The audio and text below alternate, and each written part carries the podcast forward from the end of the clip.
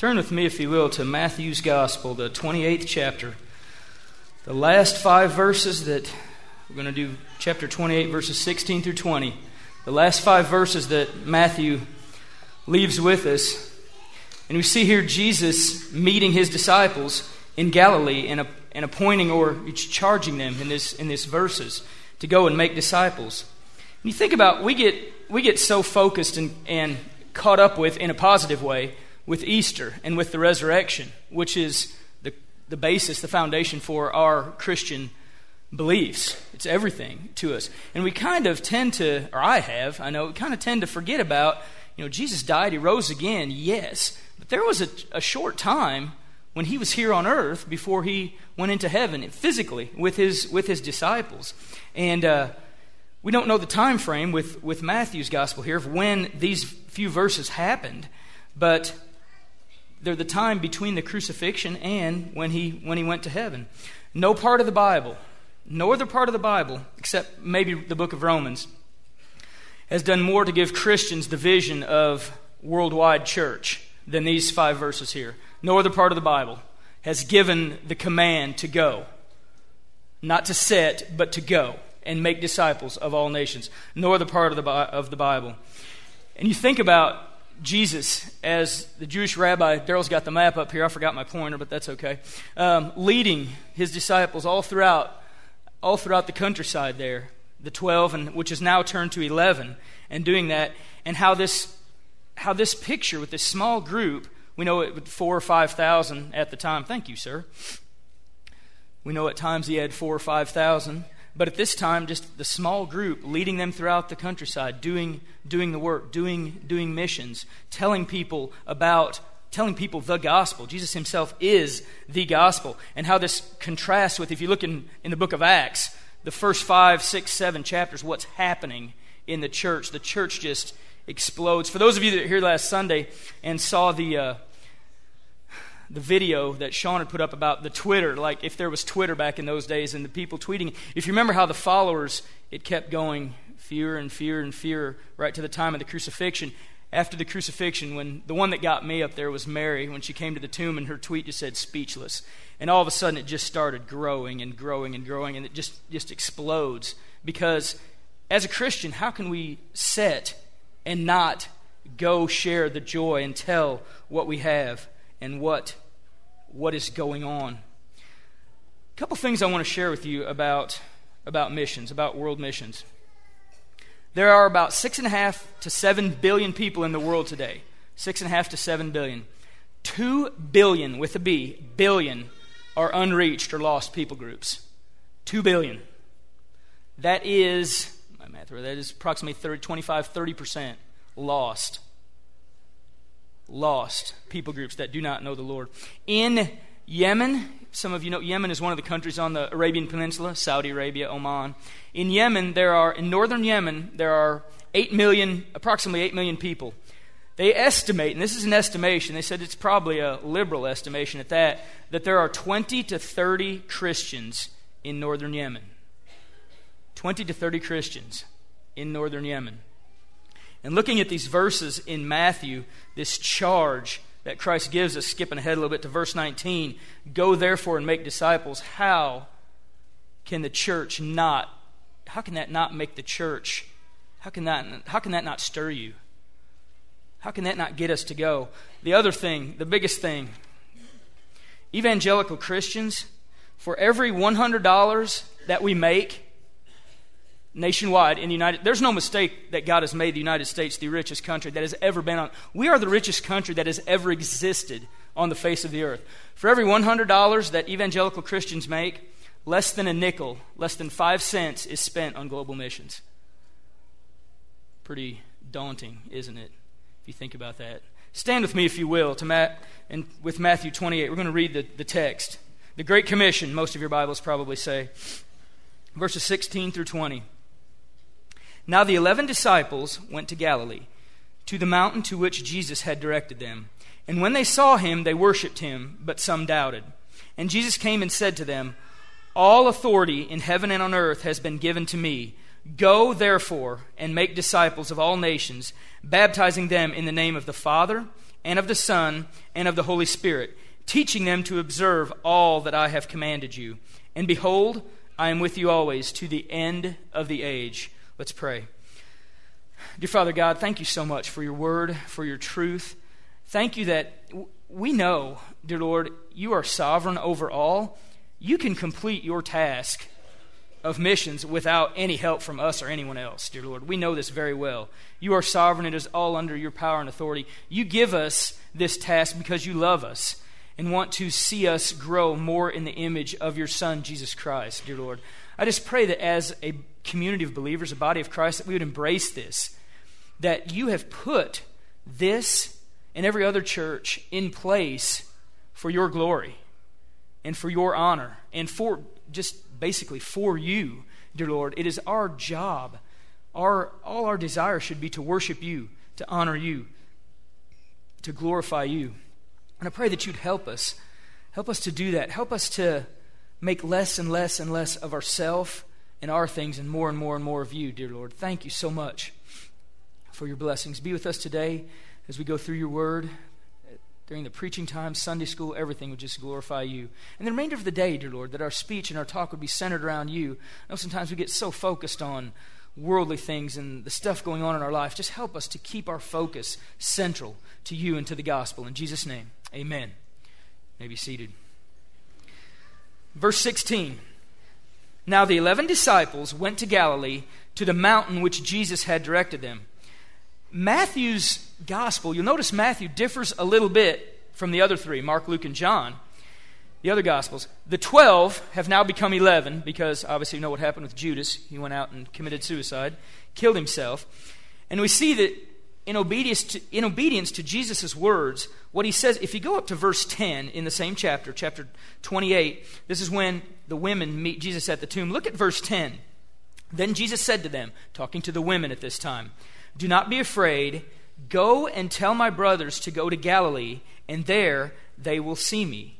So that's where we get the part down in verse 16. Now the 11 disciples went to Galilee. The other Gospels, Mark, Luke, and John, have Jesus' appearances mostly in Judea. I'll show you right here. Right here is Jerusalem. In this area, here's the Dead Sea. This is Judea. You see right there? Samaria is where the woman at the well. Galilee is the area up here around the Sea of Galilee. Okay? The other Gospels have Jesus' appearances mostly around here. A huge part of Christ's ministry was done up in Galilee.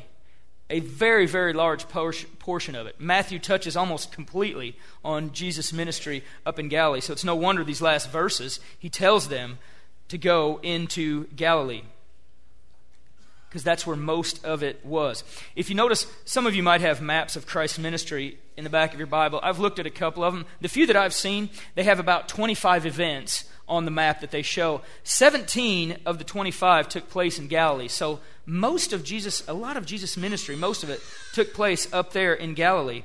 Why do you think Jesus, keep in mind, last week we celebrated Easter. The crucifixion took place right down here in Jerusalem. That's where the crucifixion was. So that's why we see up in verse 10, he told the women, "Do not be afraid, tell my brothers to meet me in Galilee." Why do you think he directed them back to Galilee? What would have been the point of telling them? I mean, it's a pretty good ways, and you think about in those days, of course, all done on foot. So he directed them back up to Galilee. One reason, possibly, to show his disciples, his followers, that the task of the risen Christ, keep in mind, he is risen now. He has conquered death and is risen. And the task that he assigns to his followers is continuous with his ministry on earth, leading, guiding, directing. And he did most of this with the 12, now the 11, you know, and it just grew from there. Possibly to get him up to Galilee to show them, to keep things in step with what he was doing. And that's what we're supposed to do, model our lives after what Christ modeled to us. Our ministry should look like Jesus' ministry. Our life should look like Jesus' life. So we see in verse 16, he directed them back to Galilee. Now, the last part of that verse, very interesting, to the mountain to which Jesus had directed them. We are not told what mountain this was. You can see in this kind of a relief map here, you can see very mountainous up in this area, a lot of mountains. To the mountain where Jesus had directed them. We're not told what this mountain is, but keep in mind, the disciples, very neat here, just practical things from the Bible. The disciples would have been very familiar with Galilee, very familiar. They were there a huge part of their life with Christ.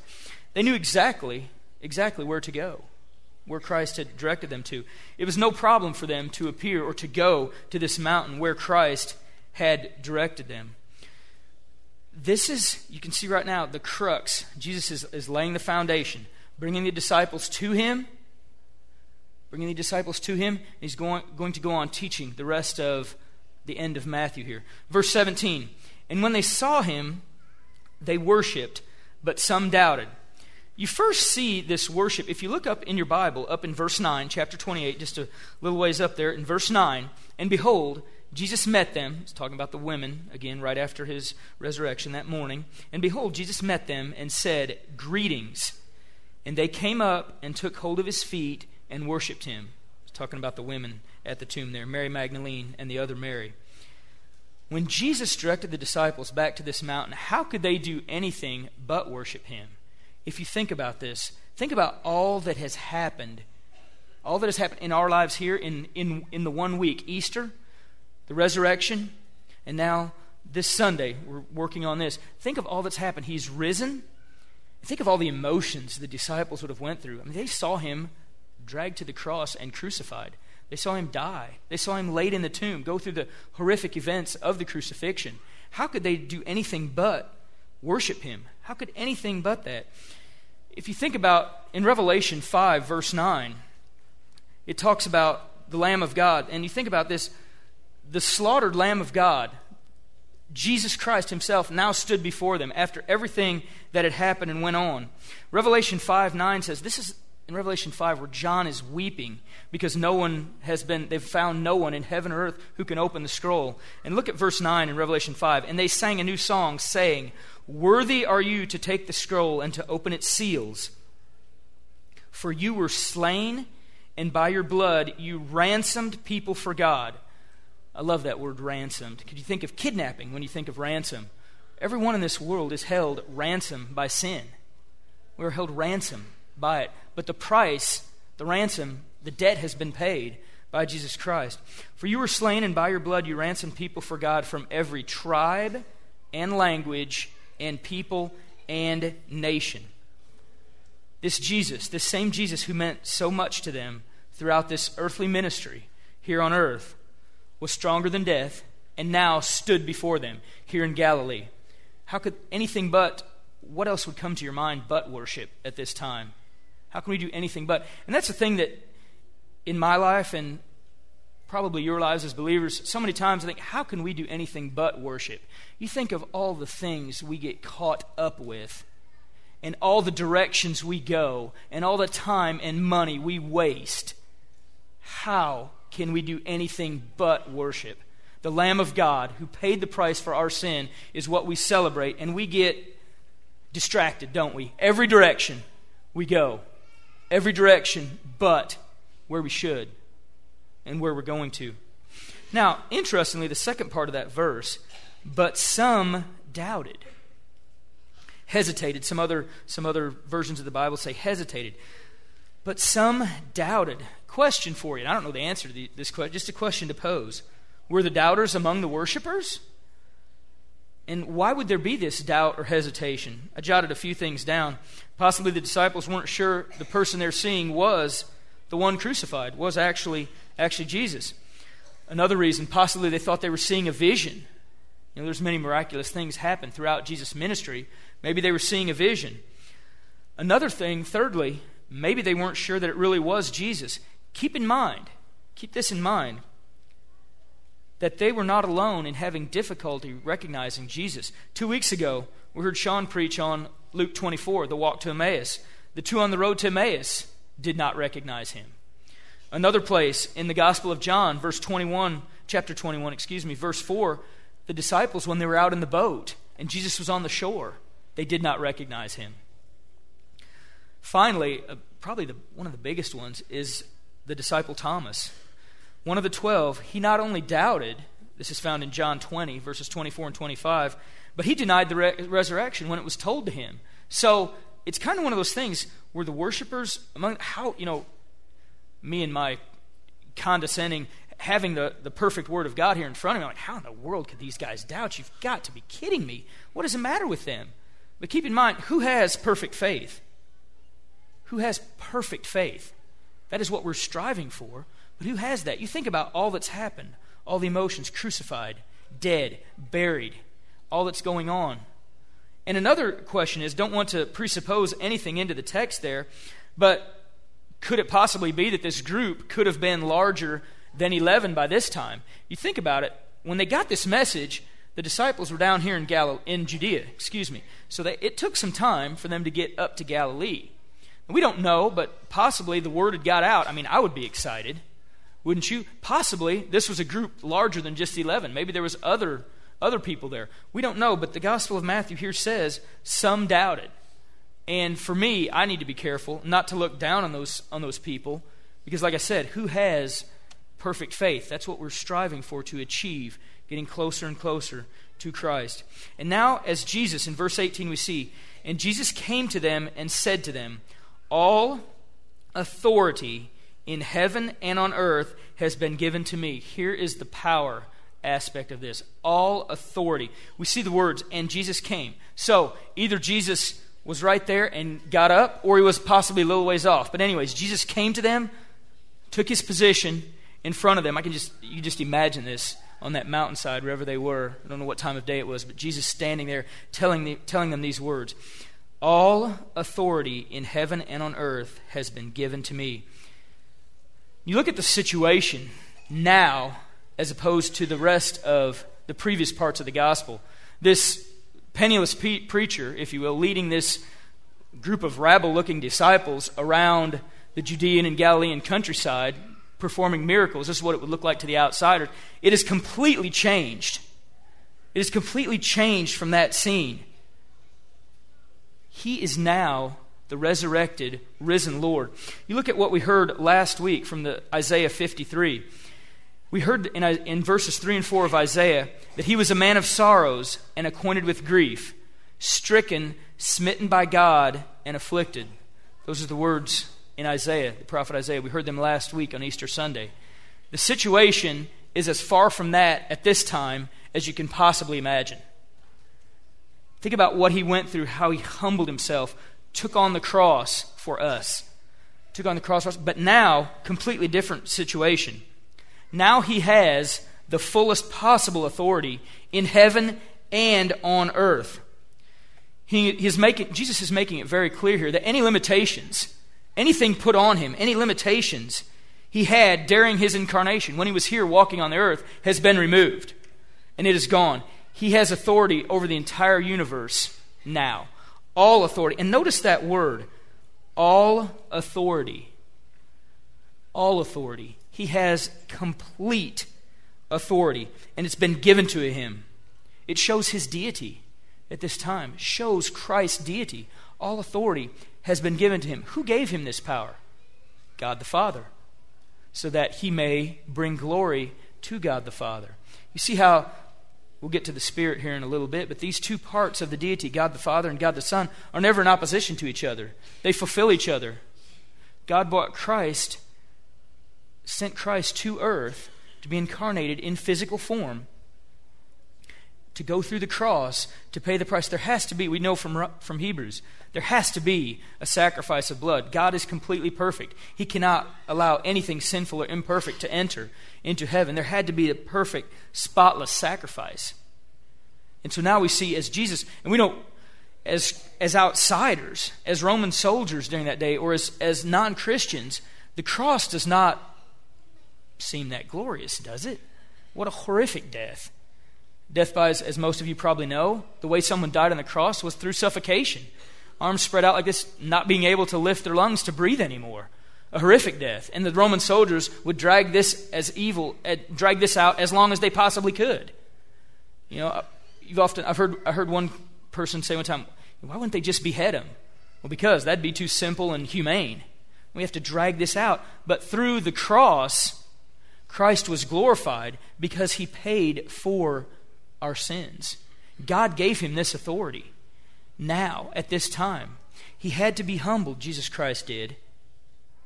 But through his resurrection and his glory, now he's sharing with the disciples all authority in heaven and on earth has been given to me by God the Father. So at this time, think of the contrast. Christ has all the authority. Going on to verse 19. This is probably the one that we know the most from this portion of Scripture. Verse 19, "Go therefore and make disciples of all nations, baptizing them in the name of the Father and of the Son and of the Holy Spirit." Because Jesus, we just read in verse 18, he has all the authority.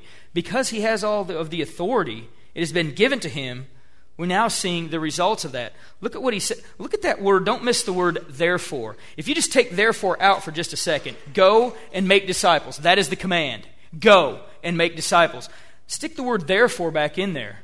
Go therefore. He's bringing therefore back to verse 18. Because I have all the power and authority, and it has been given to me, you go therefore and make disciples of all nations.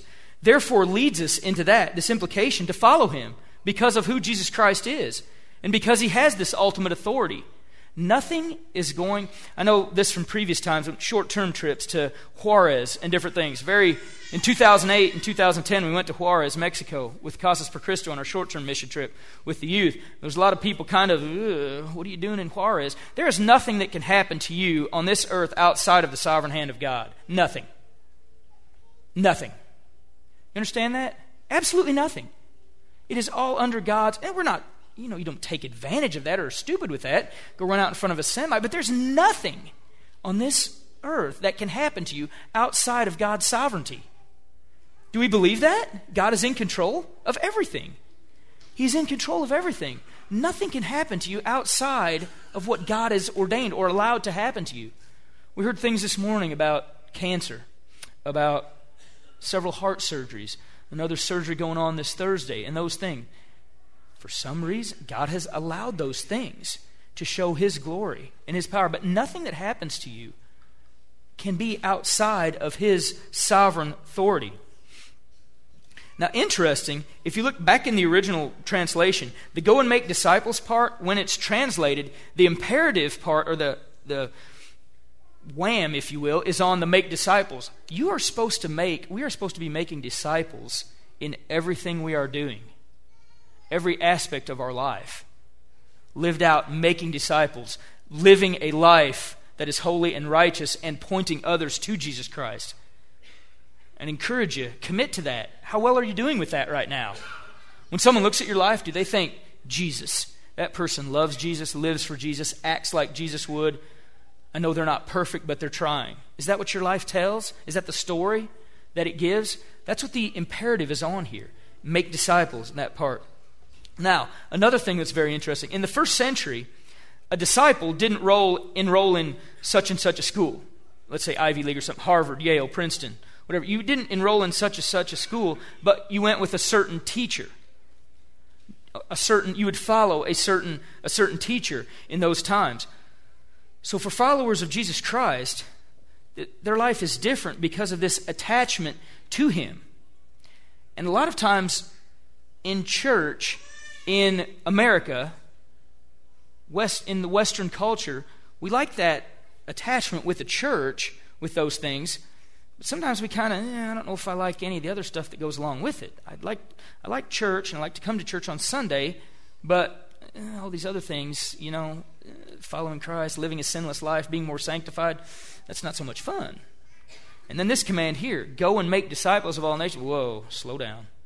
I'm not into that at all. Wait a minute here. We like comfortability. We like safety. We like those type of things.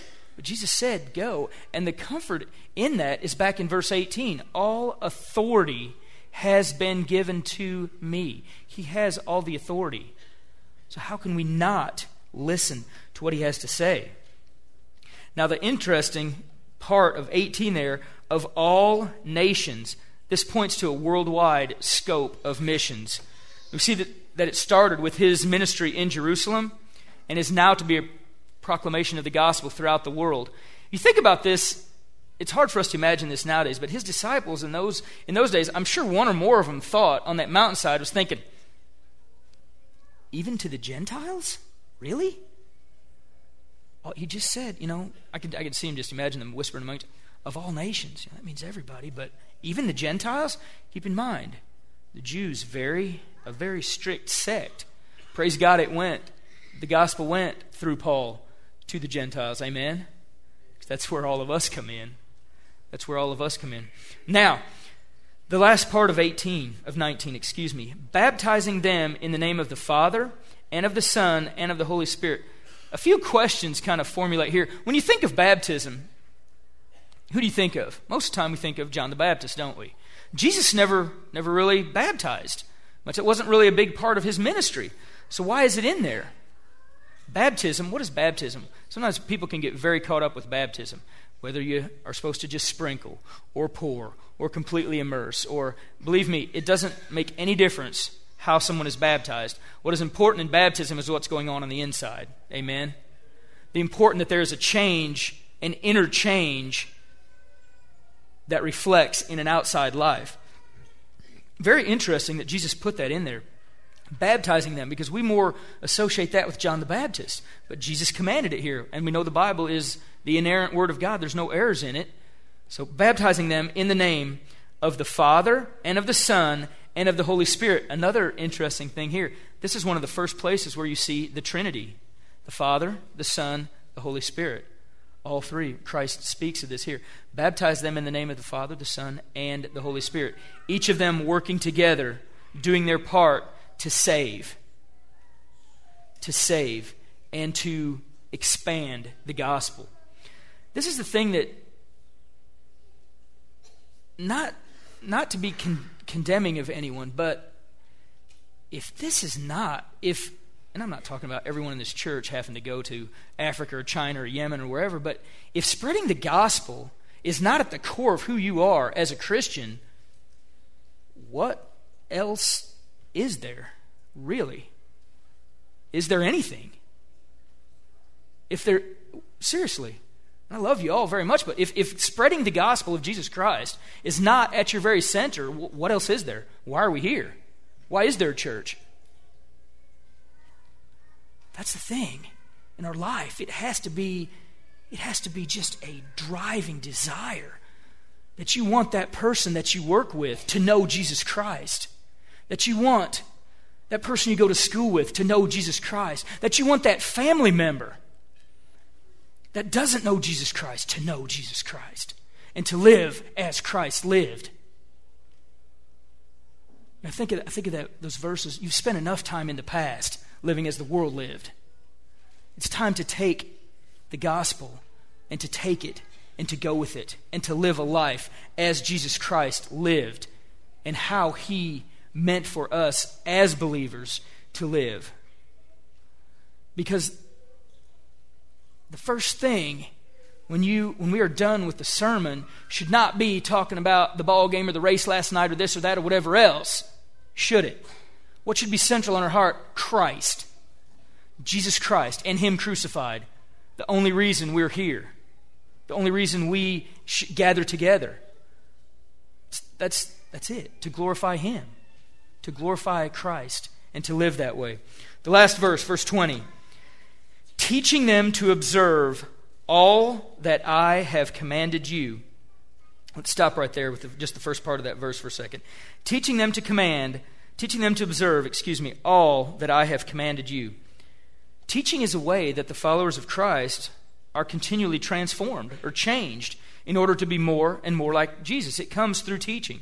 The church, the teaching function of the church is vitally important. We teach because Jesus commanded us to teach. Right here we see it in verse 20. We can't lessen or diminish the importance of something that owes its commandment to Jesus himself. He commanded this. He commanded these things. And notice the word observe that Christ uses. He's stressing the importance of a way of life. You notice I titled the sermon, Go and Tell. We are supposed to live a life that is godly for people to observe and for people to see how we live. But How often do we tell people? How often do we verbally speak the gospel? Tell people. One of the things that's very interesting, if you've checked out your Mennonite history, as the Mennonites lived in Europe and came over here to America, the Mennonites were known as the quiet in the land. That's the term, because they lived their life quietly, not getting involved in politics, these type of things, lived a quiet life, a quiet existence. You know, not causing trouble, but just quietly. I kind of disagree with that, because we should be actively wanting to tell others, and not sitting comfortably, just existing, but actively telling others of the gospel. Not just by the way we live, by the words we speak, so that both of them come together. We know there can be a vicious offshoot if how we live doesn't match what we say. Or what we say, if we're preaching Christ and talking about Jesus, and we're living out in the world a sinful heathen life, it doesn't go together. That's why Jesus, in those words, teaching them to observe all that I have commanded. As we see throughout Matthew's gospel, Jesus constantly tells his followers to live in a manner that is pleasing to God. If you'll notice, Jesus always came against legalism and letter of the law religion. Very much against those. We see those in the life of the scribes, the Pharisees, the Sadducees, those type of lives lived like that. Jesus was completely against that. He was more into a life that came from the heart, going out. The second part of that, all that I have commanded you. Here again, we see the word all in these short verses. The first time was in verse 18, all authority in heaven and earth has been given to me. And here in verse 20, teaching them to obey, observe all that I have commanded you. Jesus isn't saying that we're to pick and choose what we want to teach and what we want to live by and what we want to do. He's saying all of it, every bit of it. Every bit of it into our lives, into our being. We need to look at his teaching as a unified whole. What Christ taught here on earth was a whole, was a unit. None of it contradicted itself. None of it came in violation with itself, but it all flows together in every aspect, just like the entire Bible flows together. We see how Isaiah ties in with Matthew, ties in with Revelation. It all paints a story. We tend to pick and choose things out sometimes. It all flows together. Disciples of Christ are to observe all that he commanded us, every bit of it. In the last part of verse 20, in closing here, and behold, I am with you always to the end of the age. Here's the presence part of things. Behold, I am with you always to the very end of the age. The final promise, the final thing we have here in Matthew is the promise of Jesus' presence with us. So Christ, he concludes, or he ends his commission with this: always and to the end of the age. He is with us always and to the end of the age. Keep in mind, Jesus, time means absolutely nothing to God. He operates completely outside of time. April 15th, 2012, 10:25 means nothing to him. Okay, he's completely outside of that.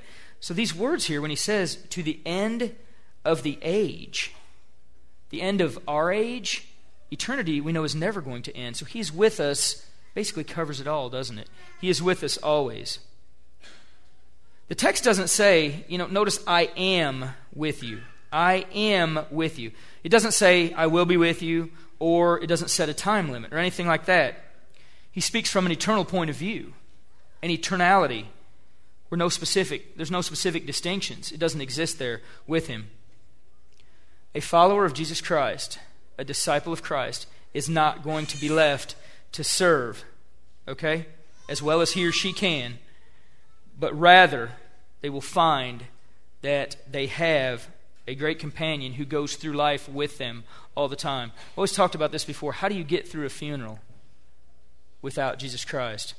I heard a story this week about a man. He shared about a student of his who had a son who had cystic fibrosis, and the son was at about 6 years old. He was getting to realize that he's not like other kids, and the father told him, he said, he said, you are going to die sooner than most children, and there's nothing that I can do to help you. Nothing I can do to fix that.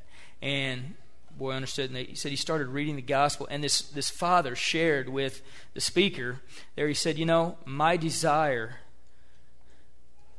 is for him to be born again rather than for him to live. And how can you as a father, as a human father, you can't say that without Jesus Christ, without knowing there is more to this. There is more than just this present age. There's an eternity. And this is why this command is here, go and tell. Because there are people that you come in contact with every day who don't know Jesus Christ and will spend an eternity in hell without the saving knowledge of Jesus Christ. We don't hear that much either. There is a hell. It is very real. Blackness, torment, forever and ever and ever. Unimaginable for those that do not know Jesus Christ. I want to point out one thing. If you turn to Matthew, you don't have to turn there, but chapter 1, verse 23, we see that Matthew opened up this gospel saying that God was with his people, Emmanuel, he called. This is at the beginning of Matthew. And he closes with this promise that the presence of Christ will never be lacking in the life of a faithful disciple. He might take you through trials. He might take you through trouble. He might take you through things that a lot of other people won't have to go through. But he's promised that he will be with you to the end, till the very end. And notice another thing very interesting as we close here with Matthew. Matthew has no account of the ascension. Matthew gives no account of Jesus being raised up to heaven. It's like teaching them to observe all that I have commanded you, and behold, I am with you always to the end of this age. And it doesn't give an account of Christ going up into heaven. Kind of, I think Matthew does that on purpose to seal this, I am with you always to the very end of the age.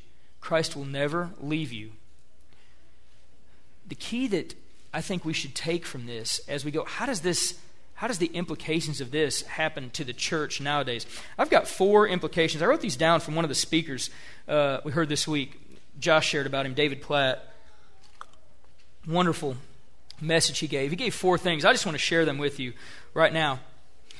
Lead the church to pray confidently for each people group, for every people group. Keep in mind, 7 billion people, 2 billion unreached. We have a map out there. I'd encourage you, if you've already signed up, praise the Lord, keep praying and doing that. If you haven't, I'd encourage you to do that. There's 2 billion people in this world today who do not know Jesus Christ. The church needs to be praying for that. If you know from Matthew 24:14, I want to point out something to you real quick. Jesus is talking to his disciples about the end of the age.